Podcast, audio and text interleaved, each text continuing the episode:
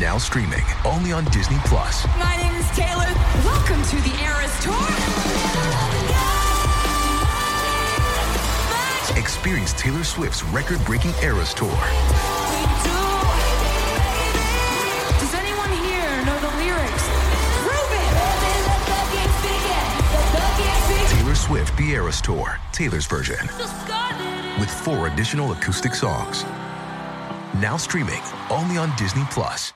If you've got a thirst for knowledge that never quits, Brightside podcasts are just what you need. Whether you're into recent discoveries, space exploration, true stories, or useful tips for self improvement, psychology, gadgets, or just your day to day routine, there's something for everyone.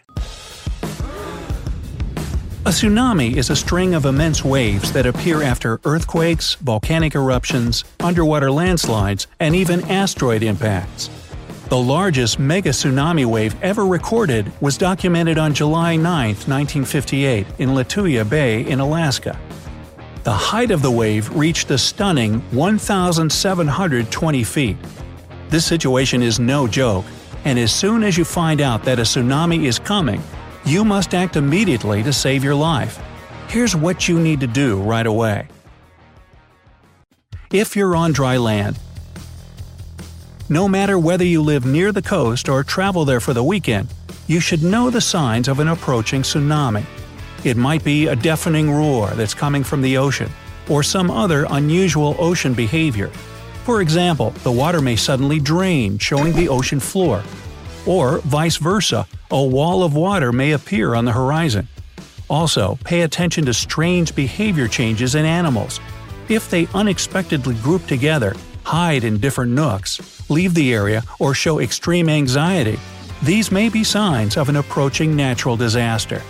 As soon as you hear a tsunami alert, don't wait for even a second, evacuate immediately. Leave behind your personal belongings and documents. Now is not the time to think about your possessions. Gather your loved ones and use any available transport to get away from the coast. Hop in your car, get on a bike, or simply run as fast as you can. Move as far away from the shore as you can, heading toward high hills, mountains, or a forest. If possible, go at least 2 miles inland and 100 feet above sea level. If you're trapped by the rising water, choose the highest and most solid building and climb to the top. It's not an ideal way out since the construction can collapse under the force of the tsunami waves, but at least it's something. Also, keep in mind that roads often get wiped out by tsunamis. Therefore, after everything's done, you may have trouble finding your way back. In most cases, tsunamis are closely linked to earthquakes. That's why you should try to escape to open areas with no or few buildings to avoid being hit by falling debris. On top of that, stay away from power lines, walls, bridges, and whatnot.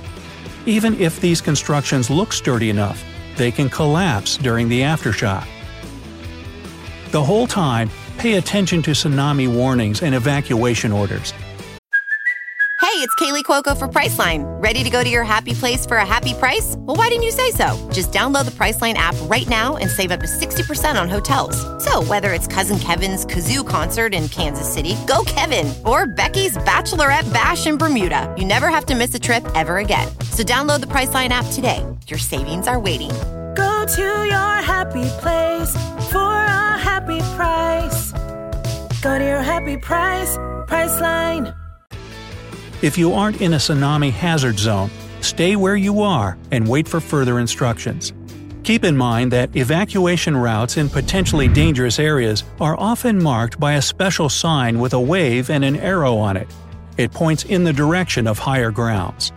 If you fall into the water, grab onto a tree trunk, a door, or a raft. In short, find something that floats, and the sooner the better. Even when you think that everything's over, don't be too quick to relax. Tsunamis come in waves, and there may be dozens of them. What's worse, every following wave might be larger than the previous one, and they can last for hours. So brace yourself for additional waves, aftershocks, and a long, patient wait. Try to find reliable information by listening to radio updates. It's not the best idea to trust word of mouth. Otherwise, you might return too soon and get caught in more waves. Remember that you need to survive not only the tsunami itself, but its aftermath as well. Once the water goes down, you'll see tons of potentially hazardous debris. Don't forget about the risk of electrocution. The water can be electrically charged by damaged underground power lines. Also, don't touch any electrical equipment if you're standing in water, or if the thing itself is wet. Don't come close to houses and other buildings because, after the flooding, they're likely to become unstable.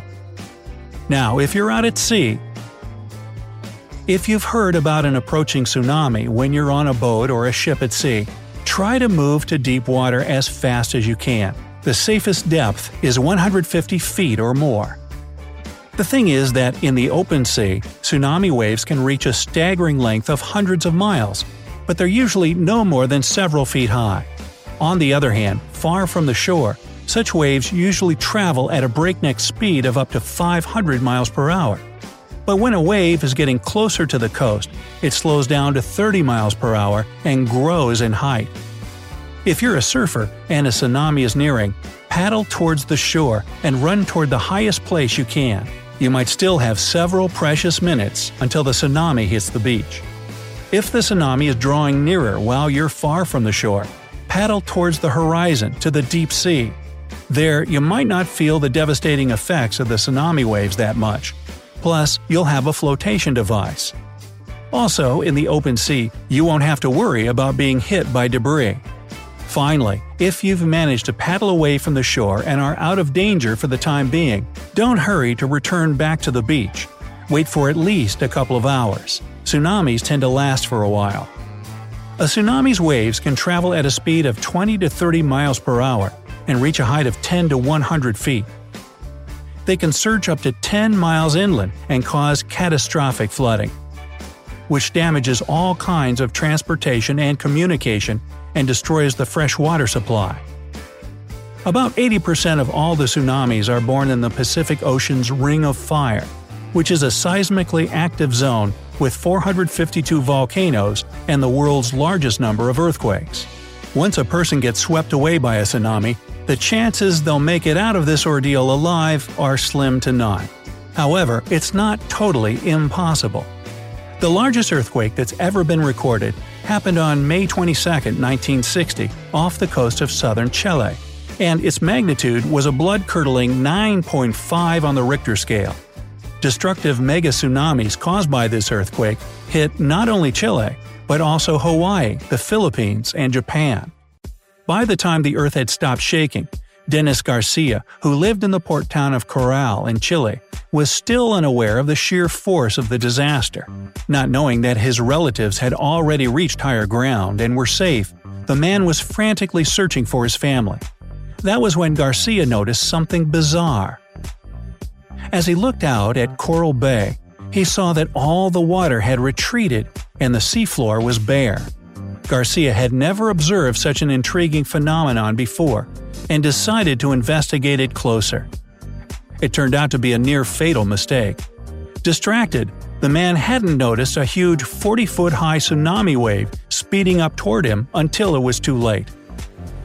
What saved Dennis Garcia that day was a piece of debris he managed to cling to. He spent hours being tossed by the raging waves before he climbed onto the roof of a house that was floating past. Luckily, it saved the man, and he lived to tell the tale. But remember that such a miraculous survival story is one in a million. That's why, as soon as you hear about an approaching tsunami, don't waste any time.